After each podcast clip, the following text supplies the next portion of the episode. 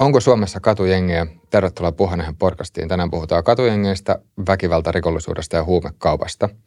Ja vieraaksi me ollaan saatu entinen rikosylikonstaapeli ja kirjailija Kalve Puonti. Tervetuloa. Kiitos. Ähm, voitaisiin ihan alkuun, Kalvi, käydä läpi sun omaa uraa. Että millä sä oot ollut poliisina, poliisissa pitkään ja nykyisin olet kirjailija, mutta että jos pikkasen vielä menisi tähän suuraan enemmän. Joo, mä oon virkaurani tehnyt pääasiassa tuolla huume- ja järjestäytyneen rikollisuuden tutkinnassa, jossa vierähti noin 30, lähes 35 vuotta. Ja nyt on pari vuotta ollut toimittaja ja kirjailija ja seuraan tota kaikilta tavoin vähän laajemminkin tätä suomalaista rikoskenttää. Mikä alun perin sai sut kiinnostua poliisin ammatista? Sai armeijasta päivän vapaata, kun kävi pyrkimässä tai täyttämässä se lomakkeen. Mä en ole mikään sellainen mun pikkupoika ammatti, niin ei, toiveammatti ei ole ollut poliisi, mutta, mutta armeija aikana, kun, aina kun kävi jotain lippuja, lappuja jättämässä johonkin, niin sai aina ikään kuin HTS, niin se, sitä kautta mäkin sitten hakeuduin ja syksyllä huomasin, ei poliisihomma ehkä jollain tavalla takaraivossa, mutta mä en koskaan ollut mikään sellainen eh, virkapukuintoilija. Mä oon aina, mä oon aina kiinnostanut niin tämä rikospoliisimaailma ja, tota, ja tota, ei, ei ole herättänyt mitään isompia kiintymystä se, että on saanut ajaa Maijan ratissa, vaikka toki arvostan kovasti tota virkapukusta porukkaa, mutta mä oon aina ollut tämmöinen puoli vuotta järjestyspoliisissa pakollisena ja sitten loppuajan rikospoliisissa. Niin, eli voiko sanoa, että tämä rikospoliisissa oleminen on jotain muuta kuin semmoista kentällä ää, tai kenttätyötä?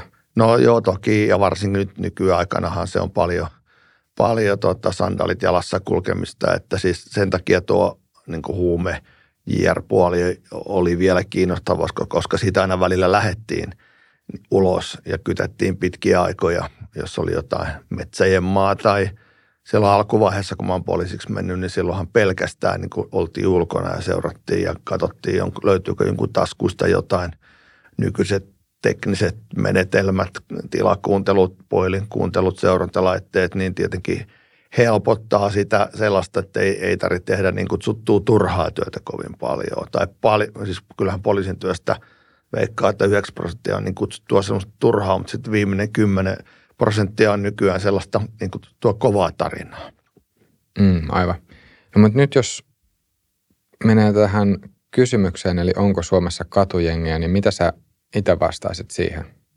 No, meillä on ainakin jengejä. Katujengin määritelmähän on – tuntuu vähän hämärä vielä niin kuin viranomaisillakin, että mä itse näen sen niin, että meillähän on eri kaupungin osista koostuneita nuoria kundeja, jotka on kehitellyt itselleen niin kuin tällaisen tietynlaisen jengi, jengiaspektin, että, että monethan on esimerkiksi postinumeron mukaan on se numerosarja siellä perässä. Ja, ja tota, on, niissähän on todella paljon niin kuin maahanmuuttaja – nuorisoa, jo, jotka ei ehkä ole löytänyt paikkaansa täällä eikä ole, eikä ole integroitunut ja, ja, ja tota, siinä jokuhan voisi sanoa, että onhan meillä aina ollut vähän jengiä ja lättähattua ja on ollut, ollut keskustan porukkaa ja ollut, ollut larujengiä, mutta on vähän erilaista, että tässä on nyt on, on näitä ulkomailta tulleita, joiden toi, mikä ehkä huomattavin ero on siinä, että se, se väkivallan käyttö on aika – raakaa, että kuitenkin oikeasti käytetään ampuma-aseita. Tämmöinen katujengihän on poikkeaa jostain moottoripyöräjengistä ihan jo sen takia, että niillä ei ole mitään näkyviä jengitunnuksia. Niihin jengeihin voi ymmärtääkseni niin kuin liittyä aika kevyesti ja niistä voi myös jäädä pois. Ja sen takia tämmöinen, että onko joku ryhmittymä jengi vai ei, niin se määritelmä ei ole, ei ole niin, niinkään helppo kuin näissä perinteisissä moottoripyöräjengeissä. Mm. Onko tämä, tai jos sä mietit sitä, että minkä, minkälaista tämä, tai että minkälainen ilmapiiri oli silloin, kun sä aloitit poliisissa ja minkälainen se on nykyään, jos sit miettii, miettii just tätä väkivaltaa kadulla, niin onko siitä tapahtunut jonkinnäköistä muutosta? No joo, siis jo pelkästään tuo huumekauppahan on muuttunut ihan valtavasti, että silloin kun mä oon urani aloittanut, niin vielä kaverit keräs littiin rahat ja joku kävi köpiksestä tai, tai damista hakemassa – ja toi peräsuolessaan 100-200 grammaa jotain, joka sitten jaettiin. Ja, ja, tota, ja silloin aina ostaja pystyy menemään valittamaan myyjälle, että kama on huonoa tai, tai se ei ole sitä, mitä on tilattu tai sitä on liian vähän, toisin kuin nykyään, jo, jo, koska kun huumekauppa on pääsääntöisesti siirtynyt tuonne turverkkoon ja noille, noille pimeille alustoille, niin nythän meillä on sitä, että meillähän ei ostaja tunne välttämättä ollenkaan sitä myyjää, eikä tietenkään toista, toistakaan joka aiheuttaa sitten sen, että on välillä ostajia, jolla ei ole eurolatialla rahaa, tai myyjä, jolla ei ole sitä huumetta, ja kummallakin tai toisella voi olla se ryöstötarkoitus, ja – ja ne väkivaltatilanteethan syntyy monesti siitä, että joku yrittää kusettaa. Ja, ja, tota, ja sen takia jostain olemattoman pilleriliuskan takia, niin, niin, niin, saattaa joku nuori menettää henkensä, kun ne kuvittelee, että, että tota, on vähän samalla kuin Amerikassa elokuvissa, että sä tökkäät puukolla ja sä nousit siitä ylös, mutta kun yksi isku väärään paikkaan, niin, niin se kaveri ei siitä enää nouse. Että tämä tämmöinen, tällainen väkivalta niin kuin pienen asian takia on kyllä lisääntynyt. Ja sitä toki kaikki tämä huumausainekauppa meidän määrät on kasvanut valtavasti ja pääsääntöisesti tätä johdetaan tuolta Keski-Euroopasta ja, ja tota, myös tämä on pitkä, pitkälti ulkomaalaisten hallussa, että se suomalainen tulee mone, monen, monesti kolmannessa tai neljännessä portaassa vasta mukaan siihen, että, että siellä on kuitenkin sukuja – Albaaniasta, meillä on 300 vuoden perinteet salakuljetuksesta, niin tota, se heidän niin kuin organisaationsa on vähän erilainen kuin nämä kotikutoset viljelmät ja viljelijät ja, ja muut, muut tämmöiset satunnaiskauppiaat. Onks, tai millä tavalla sit katujengit, väkivaltarikollisuus ja huumekauppa liittyy toisiinsa? Että onko nämä kaikki selkeästi kytköksissä toisiinsa vai onko nämä myös toisistaan jossain määrin erillisiä ilmiöitä? On, on erillisiä ilmiöitä. Että tota, nämä katujengit ei ole vielä oma, oman mielipiteeni mukaan ei ole mikään merkittävä huumekaupparyhmittymä. Että siellähän ollaan vihaisia, ammuskellaan toisia, kun joku tekee räppipiisi, missä mollataan sitä toista ryhmittymää – se jalansija siihen niin kuin ammattimaiseen huumekauppaan, että ne jengit myys niin kuin ulkopuolisille, niin ei ole vielä val, valtavan iso, toisin kuin se esimerkiksi Ruotsissa. Mutta totta kai siihen suuntaan ollaan menossa, että, että kun tarvitaan kuitenkin, jos, jos tällainen katujengi haluaa jonkun kokoontumistila, niin ei se ole ilmainen, siihen tarvitaan rahaa – ja se koko niin sen organisaation, jos puhutaan nyt organisaatiosta, niin se pyörittäminen vaatii vähän euroja, jolloin se huumekauppa, ehkä joku asekauppa voi olla ihan niin kuin potentiaalinen, mutta kyllähän siis edelleenkin nämä huumeryhmittymät, niin ei ne, ei ne välttämättä ole millään tavalla minkään katujengiin liittyviä. Että ne on samanlaisia ehkä ryhmittymiä, mutta ei he koe itseään niin kuin katujenginä, vaan he ovat bisnesmiehiä – ja, tota, ja, ja näähän on aika paljon nuorempia nämä katujengiporukat, että se johtaja saattaa olla just alle 20, kulkee pari henkivartijan kanssa ja sitten ne, ala, alaik, ne kaikki, osa on jopa ihan alaikäisiä tai, tai juuri täysikäisyyden kynnyksellä, että ne on vielä vähän poikia. Toki, toki samalla lailla se tappaa se luoti ampuu sen 16-vuotias tai 30-vuotias. Niin mitä sä veikkaat, että mistä, että jos nyt mietitään näitä katujengejä, niin mikä mitkä on niitä syitä tämän nykyisen ilmiön taustalla? Et miksi, mit, mitkä on niitä tekijöitä, mitkä johtaa siihen, että tämmöisiä katujengejä syntyy? No kyllä, kyllä siinä on varmaan tämä ulkomaalaisten tämmöisen teinien integroitumattomuus. He on löytänyt oikein paikkaansa tässä ja, ja monasti vielä, vielä heidän vanhempansa ovat tulleet tänne ja ei ole ehkä ehditty tai osattu oppia äidinkieltä ja – ja nuori löytää sitten samaistumen kohteen saman ikäisistä sieltä kadulta ja, ja, ja oppii nopeasti suomen kielen ja, ja voi olla jopa tällaista, että ei se koulunkäynti ei niin hirveästi kiinnostaisi, koska vanhemmilla onhan se tietenkin suomalaisillakin vanhemmilla välillä sama ongelma, että on niin paljon omia ongelmia, että ei ehdi kiinnittää niin kuin siihen lapsen tekemiseen huomiota.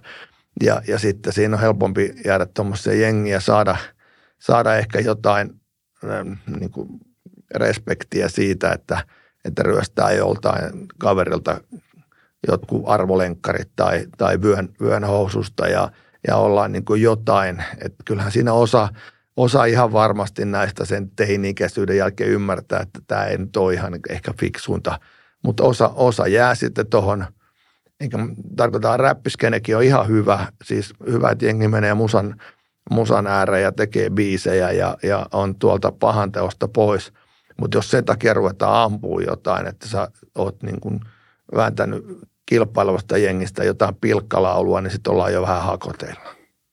Niin tuossa nostit esille maahanmuuton tai maahanmuuttotaustaiset nuoret, että et mikä siis, onko sinulla jotain tilastollista tietoa siitä, että, että kuinka paljon esimerkiksi sitten näissä katu, nykyisissä katujengeissä on maahanmuuttajataustaisia nuoria? Että onko siinä niin kuin joku selkeä yhteys sitten vai? No joo, kyllä siinä siis eihän mitään tilastoa ole vielä tehty ja nythän on vasta ekat isot oikeudenkäynnit mennyt, niin nehän on pääsääntöisesti ihan kaikki maahanmuuttajanuoria, että hyvin no, reilusti 80 prosenttia on niistä, niistä jotka syytteessä on, on, on, voivat olla hyvinkin eh, Suomen kansalaisia jo, mutta silti niin kuin lähtömaa on, on eri. Ja, ja tota, kyllähän tämä on sellainen asia, mikä ei ole enää yksin missään nimessä viranomaisten asia. Kyllähän toi se kotiuttaminen, jos se on noin epäonnistuttu tai se, että ei löydetä jotain järkevää tekemistä. Mä oon aina sanonut se, että kukaan niin syntyessään paha. Noi, niin kuin tekee, ryhmä tekee niin kuin välillä tyhmiä temppuja ja moni, jos ne olisi itseksensä, niin tuskinpa lähtisivät niitä kaikkia tekemään, mutta se ryhmäpaine on niin valtava. Ja onhan se nyt vähän sellaista, näkee, tuon niin musaskeneen ja video, videoskeneen siellä, niin kun siellä siihen kuuluu siihen maailmaan vähän tietynlainen isottelu. Ja tota, täytyy toivoa, että, että siis monasti, monasti se saisi jäädä sinne niin kuin niihin videoihin. Onhan niin kuin tämmöisen aikuisen ihmisen mielestä enemmänkin huvittavaa se niiden maailma, mutta, mutta tota, kyllä se menee aika vakavaksi silloin, kun, kun niiden asioiden takia tämä ruvetaan niin kuin että sä kuulut johonkin väärään porukkaan, niin ruvetaan, ruvetaan niin kuin tekemään niin törkeitä väkivallan tekoja, että joku voi päästää hengestä. Missä vaiheessa tämä ilmiö nyt sitten rantautui Suomeen? Tai että et milloin, milloin, tai onko joku käsitys siitä, että et milloin, milloin Suomeen tuli ensimmäiset tämmöiset nykyisen kaltaiset katujengit? No pari vuotta sittenhän vielä tuolla Helsingin poliisilaitoksen johdossa – eräskin ylikomissaario tuli voimakkaasti esille ja sanoi, että ei meillä ole varsinaisia katujengejä meillä, kun ei sijoiteta kaikkia maahanmuuttajia samoille asuinalueille, niin ei tätä pääse syntymäänkään. No nythän se on se mielipide muuttunut kaikkien muiden, muiden mielestä ainakin, että nythän meillä on tullut ihan, ihan muutama, että eihän tämä mikään vanha, vanha niin kuin sillä tavalla katujengi ajattelu – ole tä- tässä muodossaan, mistä nyt puhutaan tuolla lehdistössä. Ei se nyt ole vielä edes kauhean suuri ongelma, mutta tota, onhan siitä hyvä keskustella, ettei sitä tulekaan mitään suurta ongelmaa. Mm. Mutta jos miettii vielä sun omaa uraa, niin pystyykö sanomaan, että milloin sä näit sit ensimmäisiä merkkejä siitä, että nyt, nyt oltaisiin menossa tämmöiseen huonoon suuntaan? No mä oon jäänyt pois vajaa kaksi vuotta sitten poliisista ja siirtynyt vapaaksi kirjailijaksi, niin silloin kun mä jäin pois, niin ei ollut vielä mitään tällaista katujengiajattelua, missä niin kuin päästetään toisen ryhmän jäsettyyttä, yritetään ampua sillä, että, että ne, ne tekee jotain eh, biisejä tai, tai jotain, ovat muuten sanonut jossain nakkionassa pahasti. Että kyllähän tämä on niin tuore, tuore asia. Sen takia tässä viranomaisetkin on vähän pihalla ja, ja terminologiakin on aika paljon vielä hukassa ja – ja olen tosi todella paljon keskustelun niin kuin työaikana nuorten ja maahanmuuttajan nuorten kanssa.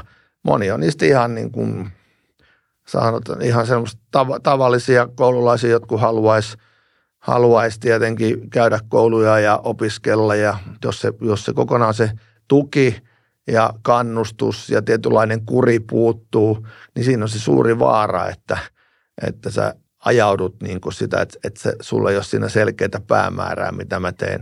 Ja jos ei, niin kuin, mitä mä teen elä, eläkseni tai loppuelämälle, niin, ja jos ei sitä sit niin kuin heti katkaista sitä rikoskierrettä, niin, tota, niin siinä voi ehtiä tekemään paljon pahaa ennen kuin viranomainen ensimmäisen kerran ottaa niin kuin niskasta kiinni, koska varsinkin pääkaupunkiseudulla pullistelee noita pieniä rikoksia, noin ikään kuin ei ole ehditty kirjaamaan niitä rikoksia, koska tota, sitten taas tuolla viranomaispuolessakin on ihan liian vähän ihmisiä.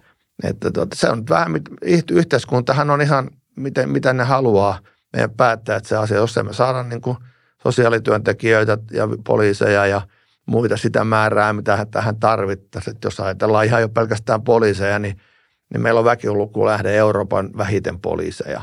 Ja, ja, tota, ja tiedetään, minkälaiset on, on niin kuin sosiaaliviranomaisten jonot ja kuinka monta asiakasta on yhdellä ihmisellä, niin eihän siinä ole enää mitään järkeä. Et, että tota, nyt meidän pitää ymmärtää, että halutaanko me, että tästä ei tule sellaista Ruotsin kaltaista maailmaa, missä niin kuin tänäkin vuonna yli 60 kadulla tapahtunut ampuma, kuolemaan johtunut ampumatapahtumaa, missä aika moni ampujista, jotka on jäänyt, jäänyt ylipäätänsä kiinni, niin on ollut alaikäisiä. Niin tota, sehän siellä ammutaan joka päivä periaatteessa tai joka kuukausi muutama, jotka kuolee vaan siksi, että se koston kierre on niin kaukana, että se alkurikos on jo unohtunut monelta, että miksi, on, miksi tähän ylipäätänsä on lähetty.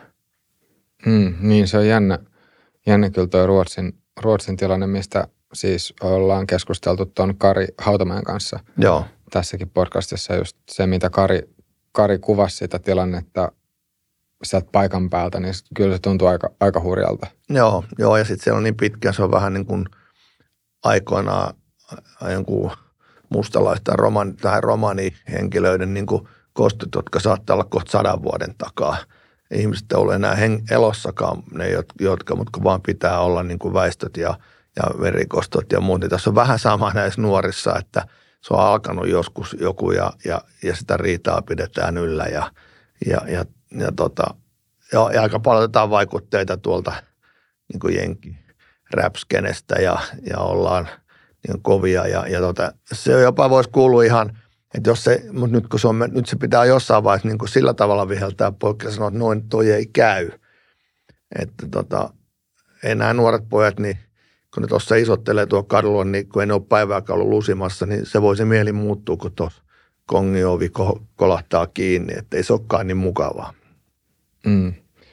No, mitä sitten jos miettii tätä väkivaltarikollisuutta, niin äm, Suomessahan siis, ainakin jos taisi miettiä, että mitä kaikkea mediassa nyt on ollut tässä viime kuukausien tai viime, ihan vaikka pari viime vuoden aikana esillä, niin läheskään kaikki siitä ei sitten liity näihin katujengeihin. Että jotenkin näyttäisi siltä, että, että ylipäänsä nuoret on muuttunut jotenkin väkivaltaisemmiksi. Mä en tiedä, pitääkö sitä oikeasti paikkaansa tai esimerkiksi mitä sä kommentoisit sitten vaikka tilastojen valossa, mutta, mutta jos vaan katsoo sitä, että mikä on mediassa esillä, niin tuntuu siltä, että, että siellä nyt niin kuin ihan 12, 13, 14-vuotiaatkin välillä hakkaa toisiaan niin kuin tosi, tosi niin kuin, ää, voi sanoa julmalla tavalla, ää, niin Miten sä, miten sä kommentoisit just tuota väki, väkivaltarikollisuuspuolta? No rikollistilastothan näyttää sitä, että meillähän on siis vakava rikollisuus vähentynyt.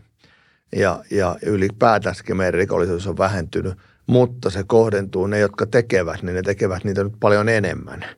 Eli, eli tätä suurimmalla osalla nuorista menee ihan hyvin, eikä niiden tarvi, tarvitse niin kuin tehdä tai ne ei joudu niin kuin viranomaisten kontrollin alle, mutta ne, jotka tekee, niin ne tekee sitä isommin ja ne tekee sitä väkivaltaisemmin ja siitähän ne otsikot tulee. Että et, tota, onhan meillä mennyt vielä lama, edessä laman aikaan, niin mennyt vielä siis tilastollisesti huonomminkin.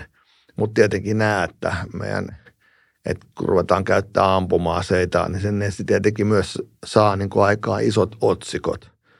Ja, ja tota, nyt näitä, näissähän on ollut vain pelkästään tuuria, että et juurikaan kukaan ei ole kuollut näiden yhteydenotoissa, näiden, niin kutsuttujen katujengien. Ja, tota, ja tietenkin olisi toivottavaa, että ei näin tapahtuisikaan, mutta niin, niin kauan kun ne tuolla räiskii, räiskii näistä starttipistolista tehdyistä ampu, ampuma-aseista ja muuta, niin, niin joskus se joku vielä kuolee tai ihan varmasti kuolee. Entä sitten jos vertaa nuorten tekemää tai jos, jos tarkastelee nuorten väkivaltarikollisuutta ja sitten taas vanhempien ikäryhmien väkivaltarikollisuutta, niin miltä se näyttää? No suomalainenhan perusväkivalta, mikä johtaa niin kuin pitempään vaan niin kuin tappo lähinnä, on, on se, että kaveri tappaa jovuspäissään parhaan kaverinsa moralla ja soittaa itse poliisit paikalle. Että et se suomalainen väkivaltarikollisuus ilmenee aika pitkälle noin.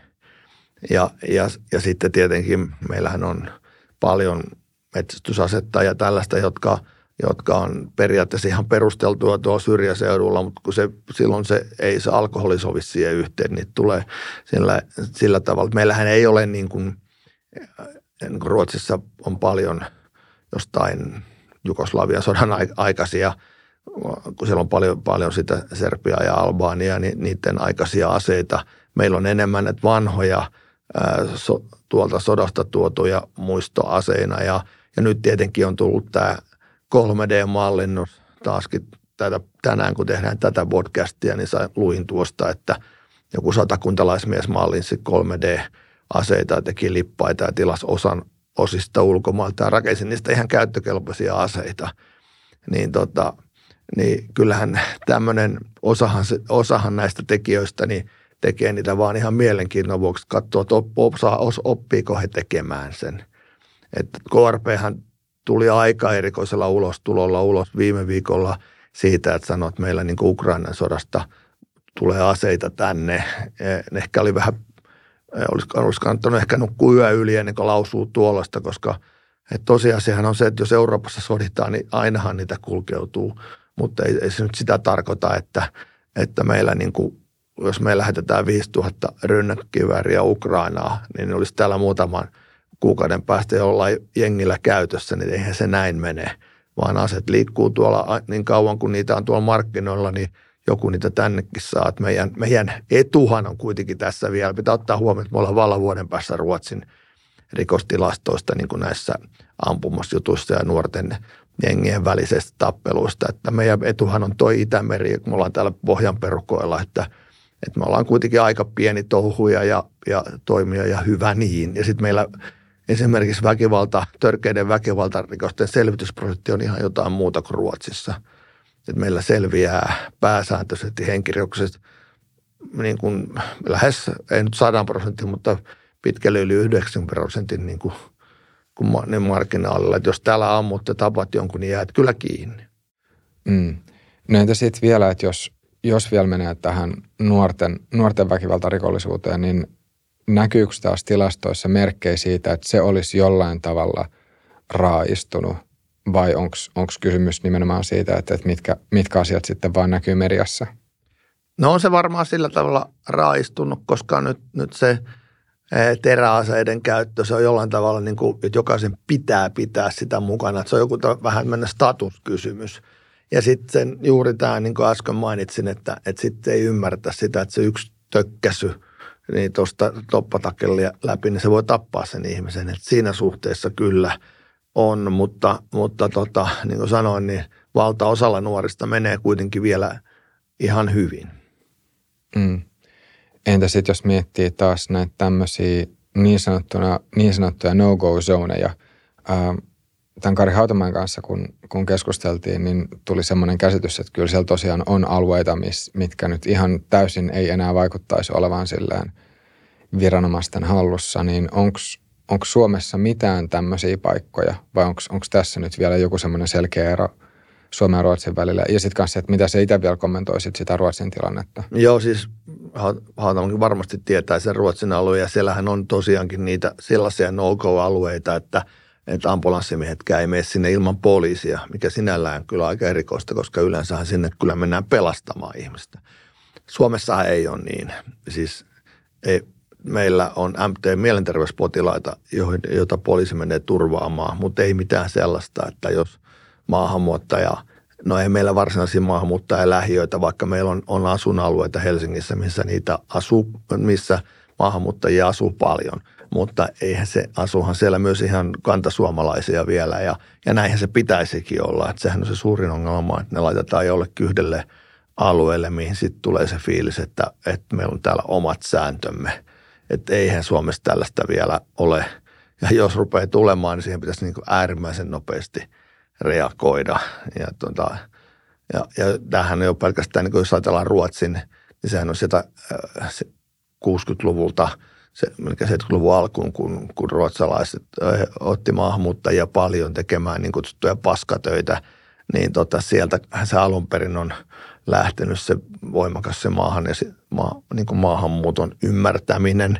Ja, ja, tota, ja totta kai siis tilanne on se, että eihän me Suomessa pärjätä ilman ulkomaista työvoimaa koosta, mutta se, mitä, mitä he tulee tänne tekemään, niin se on – ja, ja sillä tavalla, että, että kyllähän me, meidän pitää kantaa oma korttemme kekoon tässä pakolaiskysymyksessä ja meidän pitää vaan sitten saada myös juurtumaan ja integroitumaan ne ihmiset, että niitä ei voi jättää tänne oman onnensa nojaa, mutta ei, ei tosiaankaan niin kuin tähän sun kysymykseen, niin kyllä täällä vielä poliisi menee ihan mihin alueelle vaan, vaan ilman mitään isompaa miehistöä. Mm. Mitkä sun mielestä olisi kaikista niin keskeisimpiä ää, toimia, mitkä sitten, että joiden myötä sitten ihmiset, jotka tulee Suomeen, niin myös integroituisi tänne? Niin kyllähän se tietenkin on sen selvää, että se kielen oppiminen on tärkeintä. Ja, ja, tota, ja se, että se, jos se on nuori ihminen, että se jää, niin kuin, jää, jää ulkopuolelle siitä ikäisten sitä ryhmästä, vaan se oikeasti katsotaan, että miten se pärjää ja sitä pystytään tukemaan. Monillahan saattaa olla isoja traumoja takana, joka tulee tänne ja, ja, ja, ja tulee ihan eri maailmasta. Ja, ja, ja, tota, ja silloinhan tähän niin koulu on tietenkin se ensimmäinen, jonka pitäisi katsoa ja, ja pitää niin kuin katsoa, että jos nuorella menee huonosti, niin siihen pitäisi siellä tarttua. Viranomainen on vasta se viimeinen vaihtoehto. Silloinhan on tehty jo jotain sellaista rikosta, rikollista toimintaa, johon poliisin pitäisi tulla. Totta kai meillä on niin ennaltaestävää toimintaa – poliisissakin ja sitäkin tietenkin pitäisi laajentaa, mutta tämä tämmöinen eri, viranomaisten välinen yhteistyö, niin sit, sitähän pitäisi huomattavasti enemmän tiivistää. Toki siihen tarvitaan myös enemmän ihmisiä, että ei se, ei se muutamalla koulupoliisilla ja muutamalla sosiaaliviranomaisella niin nämä asiat ei, ei ratkea. Se on paljon kiinni resursseista. Mutta voisiko jollain tavalla, tai siis yksi, tuossa yksi asia, mitä nostit aikaisemmin, aikaisemmin esille, ää, tekee vielä mieli sitä jatkaa, että kuinka, kuinka paljon sitten nuorten rikollisuudessa ja er, ehkä sitten erityisesti sitten maahanmuuttajataustaisten kohdalla voi olla kysymys tämmöisestä yhteenkuulumattomuudesta. Niin, tai se, se, kuulostaa, että se on ehkä enemmän just niin, että se, se on enemmän kysymys yhteenkuuluvaisuudesta, että sun, pitäisi niin kuin, sun pitää kuulua johonkin ryhmään. Ja helpoimminhan sä kuulut siihen – niin kuin saman maan miesten tai niiden ryhmään ja jos sä oot siinä, niin silloin, silloin sun pitää, jos siellä ryhmän sisällä sun täytyy olla niin kuin kova jätkä, niin sitten sä saatat tehdä tyhmää, tyhmiä juttuja. Esimerkiksi mä oon aina sanonut myös sitä, että esimerkiksi tämmöisen urheiluseurojen ja näiden pitäisi olla ehdottoman niin kuin lähellä, että, että olisi matalan kynnyksen paikkoja, mihin nämä monasti lahjakkaat niin kuin ulkomailta tulleet nuoret pääsisivät reenaamaan ja pelaamaan ilman mitään järjettömän isoja kuka, kuukausi- tai vuosimaksuja. Ja koska jo, jo meillä olisi ihan, ihan äärettömän iso potentiaali siellä puolella, mutta kun meillä on tämä mennyt tällaiseksi, että, että tota, keskiverto perheelläkin, niin mietitään, että montako harrastusta lapsilla voi olla, kun ne maksaa niin julmetun paljon. Saatika tällainen maahanmuuttajaperhe, jolla on jo ihan tarpeeksi muutakin ongelmaa, mutta se lapsi pitäisi saada niin kuin jonkun järkevän – järkevän harrastuksen pariin, niin se auttaisi jo aika paljon. Mm, kyllä. Uh, no sitten tämä huumekauppa. Tuossa aikaisemmin, aikaisemmin sanoit, että, että katujengit Suomessa nyt ei ole vielä se taho, mikä nyt pyörittäisi huumekauppaa, vaan se on selkeästi, selkeästi sitten niin kuin erilliset tämmöiset ammatti, ammattirikolliset, mutta et, minkälaista se huumekauppa sitten Suomessa tällä hetkellä on, jos sitä tarkastelee vähän laajemmin?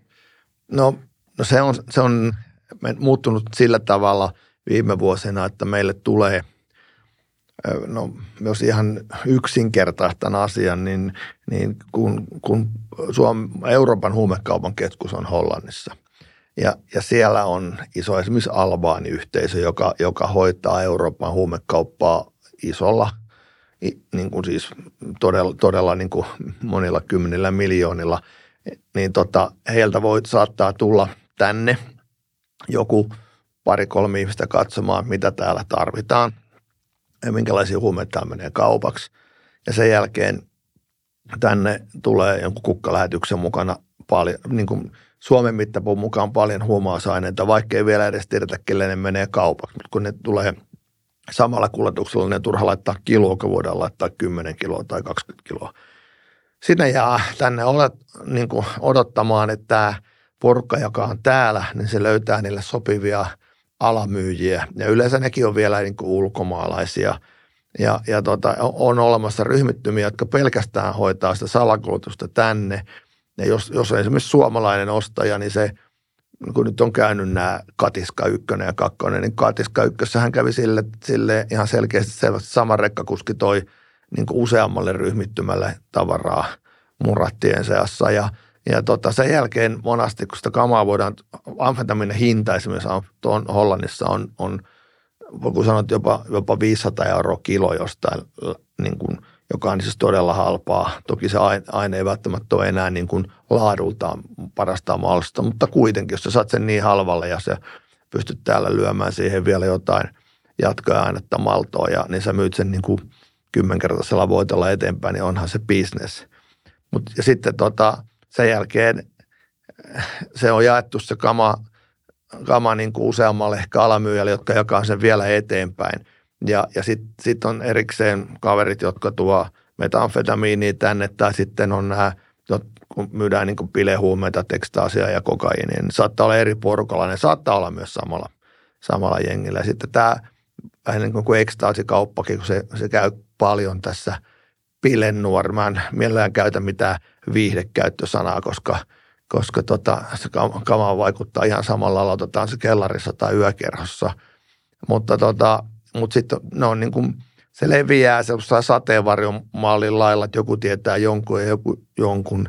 Se, mikä nyt on muuttunut myös täällä, että nämä huumekaupasta jääneet velat, niin niiden väkivaltainen perintiminen on niin kuin lisääntynyt. Just sen takia, että tota, täällä on isoja määriä jaossa, niin, niin täällä kyllä se pääryhmä haluaa saada niistä ne rahansa takaisin. Ja en, en kuulostaa rasistiselta, jos mä rupean nimeämään jotain ulkomaalaisryhmiä, mutta tämä, tämän, tämän albaanialaisten tulemisen on kertoneet myös syyttäjät ja, ja muutkin, jotka on syvällä tässä niin kuin tutkiva, tutkivan niin kuin huume, huumerikoksia tutkivissa ryhmissä. Ja, mutta on meillä myös muita – muita niin kuin kansalaisuuksia, ja, et, jotka sitä hoitaa, mutta se ehkä se Albani tulee sen takia, että heillä on, on ne, just ne vuosisatojen perinteet jo tähän salakuljetukseen ja kontaktit kaikki olemassa. Et, ja sehän on nyt mu- muuttunut myös sillä tavalla, että jos asut Pihtiputalla, niin, niin eihän sun tarvii niin tulla Helsinkiin ostaa että Sä menet nettiin ja tilaat ja kolmen päivän jälkeen DHL tai joku muu palvelu on tuonut sen paketin sulle kotiovelle – tai sä saat matkahuollosta käydä hakemaan paketin tai joku pääkaupunkiseudulla sulle ilmoittaa vain koordinaatit, että sitten kun bitcoin on maksettu, niin kertaa, mistä sä voit hakea. Että tämä kaikki tämä virtuaalivaluutta, ne rahat ja muut, niin sehän on muuttunut silleen, että eihän sun tarvitse välttämättä nähdä koskaan eikä tietää niitä ihmisiä, keltä sä ne huumeet haet. Ja sitten tämä, on vähän kuin Anttila vanha katalogi tai mikä tahansa nettikauppa. Kun sä ostat sieltä niitä huumeita, niin siellä annetaan tähtiä sen mukaan, että – kuinka oikeita tavaraa se oli ja tuliko sitä semmoinen määrä, kun on tilattu ja miten se oli pakattu ja kaikki tällaista, niin, se, niin, tota, niin siellä tällaiset ikään kuin bisnesmiehet, jotka myytää tavaraa, jotka hoitaa sen homman hyvin, niin tekee välillä ihan valtavia nousuja ja, ja voi mennä pitkäänkin, että tämmöinen nuori, nuori lippalakkipää, niin tota, että ei ole poliisin verkossa. Ja sitten kun se jää lopulta kiinni, niin sillä saattaa olla kymmenien kilojen myynnit siellä taustalla. Että se on, sen rikoskerteen katkaiseminen tapahtuu sitten siinä vaiheessa, kun se lähtee jo 8-10 vuoden kakulle. Että onhan tämä muuttunut aivan valtavasti, tämä, niin kuin, tämä, miten tätä huumekauppaa nykyään Suomessa tehdään. Kuinka paljon suomalaisesta huumekaupasta sit on tämmöistä, mikä tapahtuu verkon välityksellä tai jossa se kauppa tehdään verkossa ja kuinka paljon sitten taas on semmoista, mikä ta- tapahtuu nimenomaan kaduilla – No se, mitä, mikä tapahtuu verkossa, niin sen verkosta niin myydään sieltä toki ihan grammojakin, mutta siellä ne isommat, isommat erät voi olla 100-200 gramman luokkaa. Jos mennään sitten kiloihin, niin sitten sulla on joku hyvä kontakti, jonka kanssa sä teet sitä tietyllä tavalla kasvotusten tai, tai, tai, tai sulle tulee, että sä et, ei tuolta verkosta saa niin, niin kuin sit, sit se on hyvin harvinaista, että siellä niin kuin myydään kilokaupalla aineita. Ja sitten sit taas tämä katukauppa, niin, niin sehän pääsääntöisesti on, niin kuin jos mennään tuohon viiden maailmaan, niin se on niin kuin ekstaasi eh, kappalemääräistä kauppaa tai grammakauppaa kokaiinista. Meillä on esimerkiksi kokainia ihan järjettömän paljon enemmän kuin katukaupassa tuolla myynnissä – kuin aikaisemmin, mutta se hinta ei ole pudonnut mihinkään, joka, joka kieli valitettavasti kertoo paljon siitä, että, että käyttäjiä on niin paljon, että sitä hintaa ei ole tarvinnut laskea. Että käyttäjien määrä tässä viihdekäytössä niin tota, on, on lisääntynyt. Mm.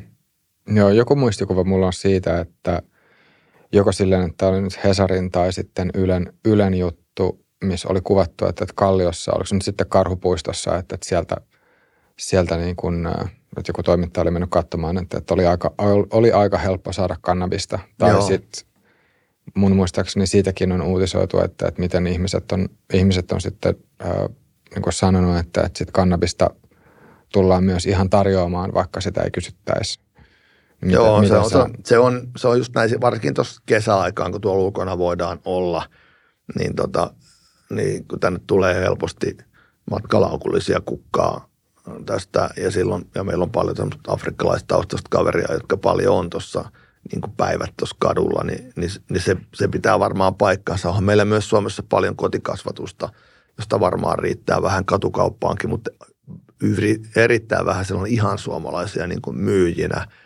Et, et, kyllähän poliisikin tekee näitä kukkiva kallio ratsauksia sillä välillä, että otetaan, niin kuin nytkin ne oli keväällä, että, että siellä pidettiin vähän tiukempaa jöötä ja silloin ne kauppiat katos. Myös talvella ne katoaa vähän lämpimämpiin maihin yleensä. Ja sitten tässä nyt, kun on tullut näitä kaikkia, no viimeksi kokoomusnuoret oli sitä mieltä, että pitäisi huumeiden käyttö kaikilla huumeilla vapauttaa, tulivat julki viime viikon loppuna, niin se on aika niin kuin todella ohuen pillin läpi katsomista, koska ei ymmärretä ollenkaan sitä riistoa, kun tässä verrataan siihen pieneen narkomaaniryhmään, että, ne, että kun ne on, ne on sairaata eikä ne ole rosvoja, mikä pitkälle pitääkin paikkansa, mutta se, että, että koko tässä huumeketjussa alkaen sieltä lähtöaineiden valmistuksesta, salakuljetuksesta on sitä riistoa, niin eihän se poista sitä isoa ongelmaa siitä, että jos täällä vapautetaan, niin joku käyttö. Ja, ja tota, ja se, että ei uskalleta mukaan hakeutua hoitoon sen takia, että kun se käyttö on rangaistavaa, niin se on niin höpö höpö hommaa, niin kuin se ei missään nimessä pidä paikkaansa. Meidän kaikki käyttöjutut, jos tai ylipäätänsä jostain käyttöjuttua tuolla Helsingissähän niitä ei ole tehty enää vuosiin, niin esimerkiksi joku, puhutaan aina, että joku kukan kasvattaja, joku marihuonan kasvattaja, niin jonkun poliisin silmään alla, niin ei pidä todellakaan paikkaansa. Että, että ne jää yleensä siksi kiinni, että niiden vesivilemmät tulvii alakerran asuntoon. Että, että poliisilla on kyllä näillä voimavaroilla ihan jotain muuta tekemistä kuin, kun jahdata jotain yksittäistä pilvenpolttajaa. Joo, tosi itse asiassa just tota, äh, ennen kuin tulit studioon, niin täällä oli kokoomusnuorista just äh, Iiro Nieminen ja sitten keskustanuorista Jere Tapio keskustelmasta just tästä, tästä tota, nimenomaisesta aiheesta. Ähm, ja musta tuntuu, että se voisi olla ihan mielenkiintoista silleen, että kutsua vaikka sutki joku kerta esimerkiksi jonkun THLn tutkijan kanssa, että kun taas Suomessa THL on ottanut sitten, tai THLn sisältö on tullut sitten taas kannanottoja just sen puolesta, että tätä, tätä dekriminalisointia pitäisi, pitäisi miettiä. Jotenkin tuntuu siltä, tämä nyt on vaan siis mun oma henkilökohtainen muutu, mutta noin keskimäärin niin poliisista, tai poliisissa työskennelleet tai nykyiset poliisit, jotka edelleen on virassa, on tai että suhtautuu skeptisemmin tähän, tähän tota dekriminalisointiin, puhumattakaan laillistamiseen, ja sitten taas vastaavasti terveydenhuollon puolella ää, tai sitten sosiaalityön puolella, niin siellä sitten taas ehkä enemmän keskimäärin ollaan, ollaan sitten myötämielisiä dekriminalisoinnille tai sitten laillistamiselle. Joo, se voi pitää hyvin paikkansa. Poliisi näkee sen loppukäyttäjän siinä, kun se tulee, niin eihän, jos, jos se on yleensä se ihminen, joka on poliisilla – tuolla, niin sehän, ja siellä on muutama gramma jotain, niin sehän ei ole joutunut se huumeen takia sinne kuultavaksi, vaan se on ollut jäänyt murtopaikalta kiinni tai, tai näpistyspaikalta tai muualta. Ja, tota, ja se, se on vain niin sivu, sivuasema, että sillä on niin kuin liuskarivotrillejä tai muutama gramma sitä, mutta kun poliisit kuitenkin näkee sen, mihin se huumeiden käyttö periaatteessa johtaa, eihän ne vaikka se dekriminalisoitaisiin, niin ei se huume silti ilmaista ole. Ja, ja tota, niin kuin just sanoin, että, että tässä ajatellaan nyt sitä loppukäyttäjää, ja, ja, ja, ja poliisihan on jo, no vaikka esimerkiksi kun Silkkitie palvelin, niin missä oli kymmeniä tuhansia ostajia löytyi sieltä palvelulta, niin sieltähän tehtiin jo selkeä ero niihin muutaman gramman ostajiin, että niitähän ei niin kuin viety saliin asti, mikä olisi ollut ihan järjetöntä muutenkin. Ja kyllä tuolla, siis kyllä poliisi käyttää paljon niin kutsuttua suullista huomautusta tuolla kentällä, että meillähän menisi kaikki ihan tukkoon, jos me niin kuin noita, noita poliisin noita grammajuttuja tuolla selvittelisi, että, että tämä keskustelu on jollain tavalla vähän niin kuin, no, hupaisaakin kuunnella näitä – dekriminalisointijuttuja, että, ja, tota, ja joku kannabiksen niin kuin käyttäjät, niin voi kyllä olla täysin huoletta, jos, jos, se, jos se maistuu se höpöheinä, niin ei siihen kyllä poliisi niillä näillä niin kuin miehityksillä kyllä puutu. Entä sitten jos miettii tämmöistä, ähm, voisiko sanoa yleistä lainkunnioitusta, tai tämä on semmoinen yksi, yksi, yksi aihe, mistä on joidenkin tuttujen kanssa puhunut, että, että voiko se olla jossain määrin ongelmallinen tilanne, että jos onko nyt nuorista aikuisista miehistä joku 40 prosenttia on, on kokeillut kannabista, mm. tai että on polttanut kannabista. Eli voi sanoa, että, että nykyisen lain silmissä 40 prosenttia vai, vai peräti 50 prosenttia. Nyt mä en sitä ihan tarkkaan lukua muista, mutta joka tapauksessa niin kuin melkein puolet tai noin puolet on rikollisia. Niin onko se hyvä tilanne, että jos, jos tota, että pääseekö silloin ihmisille muodostumaan sellaisia mielikuvia, että okei, että on olemassa joku laki – mutta sitä voi rikkoa ja se on ihan o, niin kuin ok ja, ja tota sen lain rikkomisesta ei sitten välttämättä seuraa mitään, niin onko se, muodostuuko silloin niin kuin, äm, vääränlainen suhtautuminen rikoslakiin ylipäänsä, että jos, jos ol, niin kuin jossain asiassa ollaan ajateltu, että no tässä on semmoinen laki, mitä voi rikkoa, niin vähentääkö se lain yleistä kunnioitusta? Että on semmoinen, toi on semmoinen asia, mitä on miettinyt, että, että tota, olisiko hyvä, että laki myös jossain määrin vastaisi sitä, mitä, miten ihmiset käyttäytyy. Toki siis tähän voi heittää sen argument, vasta-argumentin, että no kyllähän monet ihmiset ajaa ylinopeutta tai ää, niin no se on ehkä kaikesta, kaikesta selkeä, että, että, että monet ihmiset saattaa saada yli, ylinopeussakkoja. Tai kävelee ja yli. Tai kävelee, niin. E, ja, ja siitä mm. huolimatta tota, se ei tarkoita sitä, että, että pitäisi ylinopeuden ajamisesta tehdä laillista tai silleen niin kuin näin, mutta et, um, mutta silti mun mielestä on niin kuin kiinnostava, kiinnostava asia pohdittavaksi. pohdittavaksi niin, no sähän tuossa vaikein kysyit ja vastasit siihen asiaan, mutta tosiasiaan se on, on niin, että, että kyllähän nuorten suhtautuminen huumausaineisiin on muuttunut sallivammaksi viime vuosina ja, ja kyllä mä edelleen, kun sen verran kuitenkin on tota, poliisissa enää, niin sitä, että kyllähän se tietynlainen pelote pitää olla, että eihän se muutu siitä tietenkään yhtään vaarattomammaksi se huumausaineet, sen käyttö niin kuin – vapautetaan, ja, mutta se, siitä voidaan keskustella, että kannattaako poliisin resursseja uhrata siihen. Ja mikä on se eh, grammamäärä, milloin poliisi voi käyttää pakkokeinoja siis siihen, että et, et, et pääsee tekemään, koska tilanne on kuitenkin paljon, niin kuin idea on varmaan kukaan näistä, jotka sanoo, että vapautetaan käyttöön, ei varmaan ole myös sitä mieltä, että pitäisi niin huumeiden myyntikin vapauttaa, koska siihen ihmisillä on erilaisia niin kuin, toiset addiktoituu helpommin kuin toiset, niin en mä usko, että kukaan tulee sitä sanomaan, että pitäisi, että pitäisi saada niin kuin vapaaseen kauppaan. Että onhan se periaatteessa Hollannissakin, niin totta kai siellä saa kukkaa polttaa ja, ja, ja tota, niissä kofeesopissa, mutta ei sielläkään heroinia myydä. Mm, niin nythän tosin sitten taas USAssa on tietyissä osavaltioissa niin sitten kannabiksen myynti, myynti muuttunut lailliseksi ja, kyllä. käyttöön. Ja se on jännä. Jotenkin mun intuitio sanoisi, että, ja nyt mä voin olla väärässä, mutta mun intuitio sanoisi, että, että nyt kun sitten nämä nuoremmat sukupolvet pikkuhiljaa sitten ää, tota, vanhenee ja, ja tämän myötä niin kun uskaltaisin veikata, että sitten myös ne asenteet, siis ihan niin kuin kokonaan yhteiskunnan tasolla tulee muuttumaan, niin mä veikkaisin, että se on ajan kysymys, milloin – Suomessakin sitten, sitten tota siihen lakiin tulee jonkinnäköinen muutos. Että et voisi vois kuvitella, tai itse ehkä veikkaisin, että et kannabis todennäköisesti tullaan dekriminal, dekriminalisoimaan jossain vaiheessa, mutta et se, että et millä aikavälillä se tapahtuu, niin siihen, siihen nyt vielä. Mut no, läht... en väitä, että olet asiassa väärässä, että olen sitä ikäpolvea, kun vitsinä tehtiin sellaisia rintanappeja, että keskiolut ärkioskeihin. Ja se oli niin kuin iso vitsi.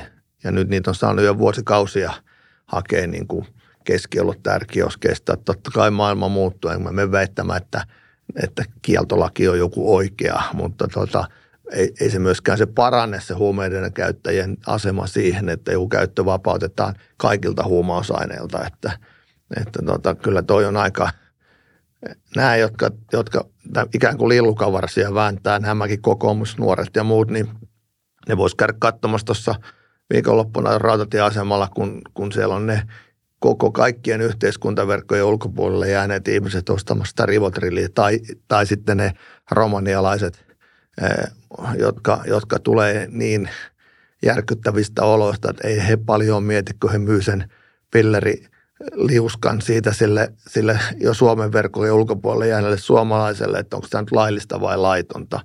Että ei nämä ole ihan tällaisia, ne saa isot otsikot, mutta ei näitä asioita niin kuin, että sä voi katsoa noin mehupillin kautta, kun nämä nuoret katsoo. Kaikki voipaisena, että asialla on niin monta puolta. Mm, joo, ei siis eihän missään nimessä näin mustavalkoisia.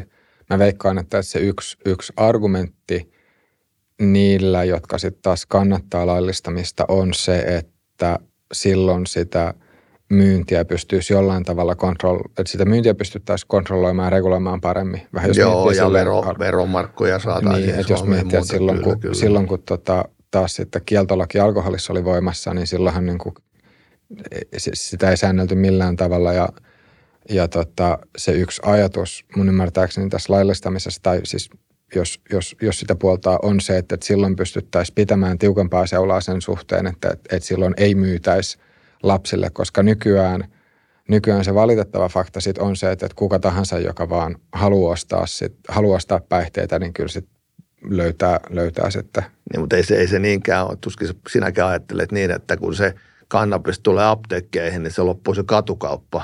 Aina ei, ei se niin mene sitten, että ei sitä mistään muualta saisi. Aina tulee uusia, tulee vahvempia aineita, joku apteekin, apteekin kukka ei toimikaan mukaan jollekin muulle. Ja, ja, ja tota, se ei ole, ei ne poistu kadulta, se katumyynti on myytiinhän meillä pimeitä pullojakin vielä muutama vuosi sitten, kun apteek, noi oli kiinni noin alkot, että, että se ei, ei, ei poista sitä katukauppaa. Okei, sitä perustellaan myös sillä, että rikollisryhmiltä jää rahat saamatta ja – ja muuta, mutta, mutta sekään ei ole sillä tavalla, että automaattisesti kannabiksen valmistaminen, että kun se siirrettäisiin johonkin valvottuille alueelle, että joku muu lopettaisi sen kasvattamisen, niin ei, ei, ei tule käymään niin, mutta sitä, siinä mä oon sun kanssa samaa mieltä, että varmaan jollain aikavälillä kannabiksen käyttöön suhtaudutaan sillä tavalla, että vaikka se jää rikoslakiin, niin kuin tietyllä tavalla joku määrä saa, että siinä, on, siinä lyödään joku – grammamäärä, mitä voi pitää ilman, että, että siihen voi poliisi puutu. Hyvin paljon mahdollista. Mm, joo, se on itse asiassa kyllä ihan, tai tuon, minkä just nostit esille, että, että se, että, että kannabista saisi sitten apteekista tai jostain muualta, niin että, että se ei automaattisesti tarkoita sitä, että se, se tota, katukauppa sitten poistuisi, niin tuossa suhteessa ää, just voi olla hyvin mielenkiintoista nähdä, että, että, että nyt ne Jenkki-osavaltiot, missä sitten on laillistettu – kannabis, niin minkälaisia tuloksia sieltä pitkällä, pitkällä sitten tota, aikavälillä tai tässä nyt sit jos voisin kuvitella, että sitäkin tullaan seuraamaan aika tarkasti. Ihan varmasti. Että minkälaisia tuloksia sieltä tulee, tulee sitten, mutta, tota, mutta se on jännä. Musta tuntuu, että toi, toi mitä ylipäänsä tulee myös vielä huumausaineiden käyttöön. Itse asiassa nyt olisi mielenkiintoista myös kuulla, että mikä sun näkökulma on, mutta että siinä jossain määrin, jossain määrin myös se ää, yksi semmoinen, tai siis että se, se, minkä pohjalta ihmiset muodostaa mielipiteitä, niin siihen myös vaikuttaa se, että, että miten, ää, millä tavalla rinnastaa sitten vaikka alkoholin ja huumeet toisiinsa. Tai ajatteleeko sillä tavalla, että, että, että alkoholi ja huumeet on jotenkin tosi erilaisia asioita vai onko kysymys periaatteessa ylipäänsä päihdyttävistä aiheista, aineista, joista sitten jotkut on nykyisellä laittomia ja jotkut on sitten laillisia. Ja toinen sitten ehkä, tai mun, mun veikkaus on se, että ne ihmiset, jotka sitten taas puoltaa dekri, dekriminalisaatioa tai sitten vaikka laillistamista, niin jotenkin ajattelee, että, että silloin kun, että jos on kysymys asioista, mitkä vaikuttaa vaan siihen yksilöön tai, tai siis niin kuin, ää, vaikka esimerkiksi omaan kehoon, niin silloin ne olisi semmoisia päätöksiä, mitkä pitäisi pystyä tekemään jollain tavalla itsenäisesti. Mutta mit, mitä sä itse veikkaat? Että mistä niin, se... no nämä on nyt argumentteja, mitä monet käyttää, mitä sä äsken toit esille siihen. Ihmiset on erilaisia ja veikkaisin, tuossa alkoholin nyt keksittäisiin, niin kiellettyhän se olisi. Siis meillähän kuolee huomattavasti paljon enemmän alkoholin kuin huumausaineisiin. Ja, ja vaikka se on kuinka kontrolloitua tuolla alkosta sen saa ja, ja tota, hakee, että, että ihmiset addiktoituu erilaisiin aihe, aineisiin. En lähde vetämään, että toiset syö suklaata, vaikka ne pystyy olemaan syömättä. Että makea himo on suuri, niin sama se toisaalta sitten, että toiset pystyy olemaan niin kutsuttuja viikonloppukäyttäjiä. Niitäkin on ja menee maanantaina töihin. Mutta sitten on niitä, joiden, joiden viikonloppu alkaa keskiviikkona ja päättyy seuraavana keskiviikkona. Että se, se ei ole niin itsestään selvä. Mun mielestä meidän huumausaineelaki on tällä hetkellä aivan hyvä. Ne, jotka tulee eniten huutaa tuon dekriminalisaation puolesta, niin, niin tietää ehkä aiheesta melkein vähiten. Miten jos vielä tarkastelee sit huumausaineiden käyttöön liittyviä trendejä tai tämmöisiä niin kuin kehityssuuntia, niin onko onko no just nostit, nostit tavallaan esille sen, että esimerkiksi niin että kokainin käyttö näyttäisi olevan kasvussa, mutta onko jotain muuta semmoista nyt, mikä, että, että millä tavalla hum, huumeiden käyttö Suomessa nyt on muuttunut vaikka viimeisen kymmenen vuoden aikana? No joo, niin no jätevesitutkimukset on ihan selkeä merkki siitä, että kokainin käyttö on lisääntynyt tosi paljon. Mehän on oltu aina, niin kuin Suomessa käytetty tosi paljon niin kuin amfetamiinia tai metamfetamiinia – mutta sen lisäksi niin Kiina, Kiinasta tulee koko ajan erilaisia kirjainyhdistelmiä, MDPP, MDCC ja, ja aina, aina sitä mukaan, kun joku määrätään huumausaineeksi, niin joku osio muutetaan sitten sen verran, että se, sen, sen, että se, se tulee ikään kuin lääkkeenä tänne. Ja se vasta sitten joko valtiollisella määräyksellä tai EU-määräyksellä muutetaan huumausaineeksi, että tätä, tätä niin kemiallisia näitä, jotka ei ole oppiumunikosta tai kokalehdestä uutettua, niin tämmöisiä näitä tulee ja tulee, jopa kannabista on tehty tällä ikään kuin, niin kuin laboratoriokannabista, joka on vaan sen näköistä, eikä sillä ole mitään tekemistä marihuonan kanssa. Et, et tämmöiset, niin kuin, meillähän oli niin kuin MDPV aakkosiksi kentällä kutsutaan, niin, niin, niin tota, oli täällä yhdessä vaiheessa ihan järkyttävän iso ongelma ja aiheutti myös sit niitä – isoja väkivaltatilanteita ja kaveritappoja ja muuta, että pahasti sekaisin. Että et, et ehkä just merkittävimmät muutokset on tapahtunut siitä, että kokainin käyttö on kasvanut. Amfetamiinin käyttöhän jopa, jopa vähän putos tässä lyhyellä seurannalla johtuen paljon tästä anom keissin ja operaatio Greenlightin, niin kun sitä jäi isot toimijat jäi kiinni. Mutta sehän on vain hetkellinen homma, kunnes organisaatio saadaan uudelleen rakennettua – mutta kysymys tällaisille niin kuin päihteillähän tulee aina olemaan, eikä se sitä mihinkään muutu. Ja nyt kun ihmisillä on ollut vähän enemmän rahaa käytössä, niin kokaiinihan pidetään vähän sellaisena juppihuumeena, että, että sitä voidaan niin kuin raskaan työpäivän jälkeen voidaan vähän löysätä kravattia ja vetää muutama viiva.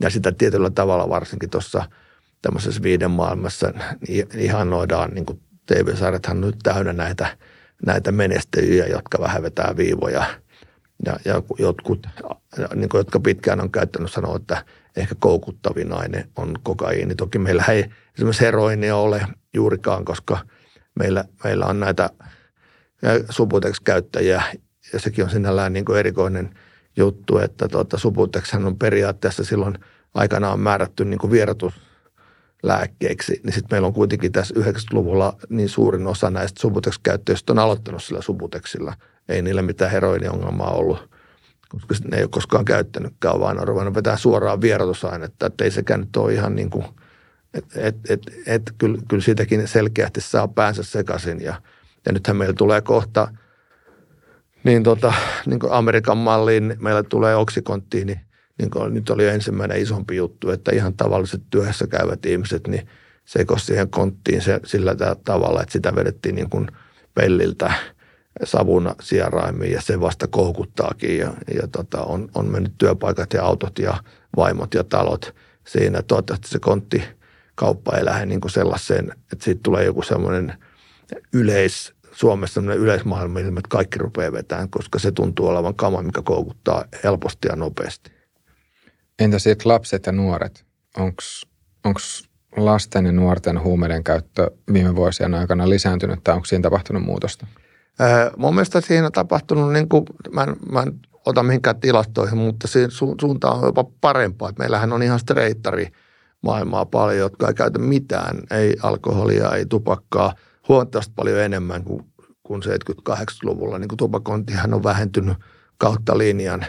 Ja tota, että ei, ei, ei tämä nyt tota, uusi sukupolvi mitenkään menetetty – mutta niin kuin tuossa aikaisemmin sanoit, ne, jotka, ensinnäkin ne, jotka tekee paljon rikoksia, niin ne tekee niitä, se yksi ryhmä tekee niitä enemmän kuin aikaisemmin. Samoin kuin näet, nämä huumeiden käyttö, niin, niin tokihan varmasti joku, joka on niin kuin, oli se aika, aikanaan jäänyt ikään kuin viinaa koukkuun, jos nyt tätä termiä voidaan käyttää, niin on ruvennut käyttää päihteitä, pillereitä, kukkaa, sitten, sitten lähtenyt siitä, siitä ehkä vakavimpia aineisiin, niin sitä sellaista. Mutta sielläkin se, ne juurisyythän on varmaan jossain muualla kuin ehkä aluksi kokeiluhalussa, mutta siellä voi olla myös sitten perhesuhteissa ja muissa sellaisia ongelmia. Mutta sitten taas, taas painotan sitä, että edelleenkin niin kuin isolla osalla nuoria menee ihan hyvin. Mm.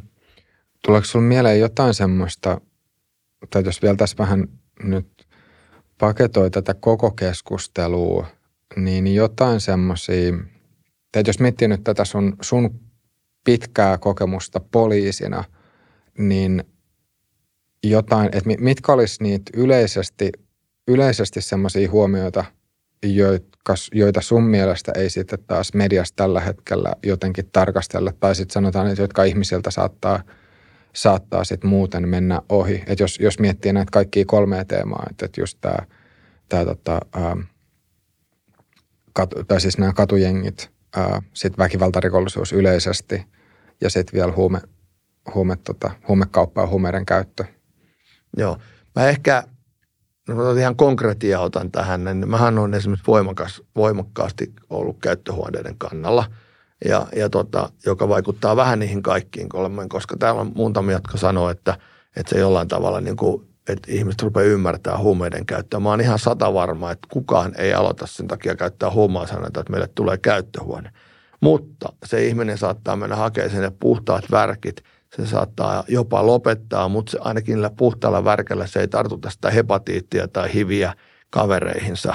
Niin tota, mä en ymmärrä näitä vastustajia, että mikä on se heidän pointtinsa. Että totta kai sitä not in my backyard-ilmiö tulee, että, mutta jos, jos ihmiset on – nämä ajelehtijät on tuossa kalliossa, niin ei sitä voi viedä kaivopuistoon, sitä, ei ne lähde sinne käyttämään, mutta jos se on Dallapeen puiston lähellä siinä, niin saattaa mennäkin sinne, koska se ideahan on se, että, että tota, sinnehän menee, niin kuin, siellähän pitää olla jonkun virkailijan paikalla ja antaa sitä keskusteluapua ja ehkä antaa jonkun voileivänkin ja muuta, että, että se ihmisten elämänlaatu paranisi ja ne pystyisi niin kuin ole jollain tavalla yhteiskunnassa kiinni.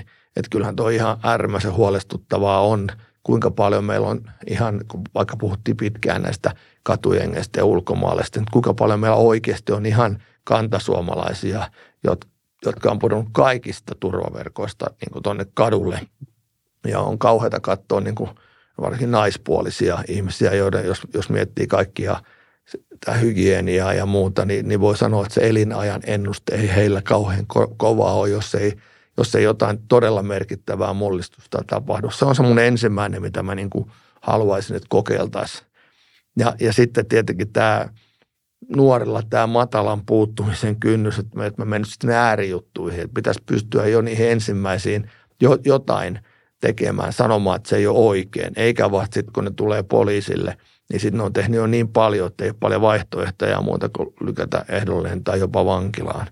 Että et se sellainen niin kuin sosiaaliviranomaisten ja, ja ehkä poliisin ja terveysviranomaisten niin se parempi yhteen se sellainen keskustelu pitäisi olla niin kuin avoimempaa, eikä se, että poliisi ei saa tietoja verrata johonkin, vedotaan johonkin salassapitojuttuihin, kun siitä olisi jotain hyötyä johonkin taas, taas tai vaikka toistepäin.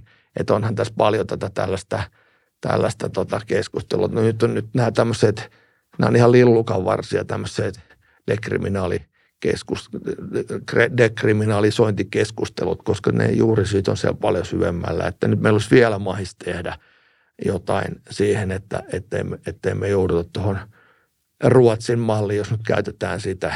Että tässä nyt niin kuin, ei nyt mitään hirveästi konkretiaa tähän nyt pysty sanomaan muuta kuin tämän, aloitetaan vaikka nyt näistä käyttöhuoneista ja tuodaan ne, tuodaan ne sosiaaliviranomaiset sinne kentälle. Onhan meillä nytkin siellä kaiken näköistä saapasryhmää ja huudikoutsia ja, ja, ja vertaistukea ja, ja tällaista, niin tot, mitkä on hyviä. Jos, siellä, jos sinne entinen arkki, joka on lopettanut, niin se menee puhumaan niin kyllä sitä par, paljon enemmän kuunnellaan kuin minua, joka tulee niin kuin vanhana kyttänä se selittää. Mm, joo. Entä sitten jos miettii vielä, vielä sitten taas näitä katujengejä, niin mitkä, mitkä voisi olla sun nähdäksesi semmoisia vielä tehokkaita, tehokkaita keinoja sitten ehkäistä, ehkäistä sitä, että ää, mentäisiin tälle Ruotsin tielle?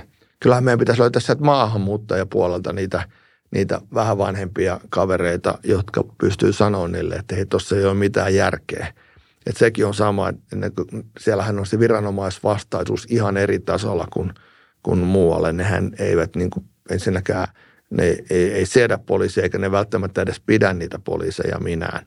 Mutta jos sinne menisikin joku, joku tota, maahanmuuttaja vähän vanhempi, en tarkoita mikä isä tai äiti, mutta semmoinen reilu, reilu 20 30 kertoma, mitä muuta voi tehdä kuin hölmöillä, niin se voisi toimia. Että et se, että sieltä koulutettaisiin vaikkakaan sitä kielitaitoa nyt ei olisi niin paljon sillä, kun suurin osahan näitä esimerkiksi poliiseiksi pyrkiviä ulkomaalaisia, niin niiden tie pysähtyy siihen, ne ei osaa kunnolla kirjoittaa Suomeen.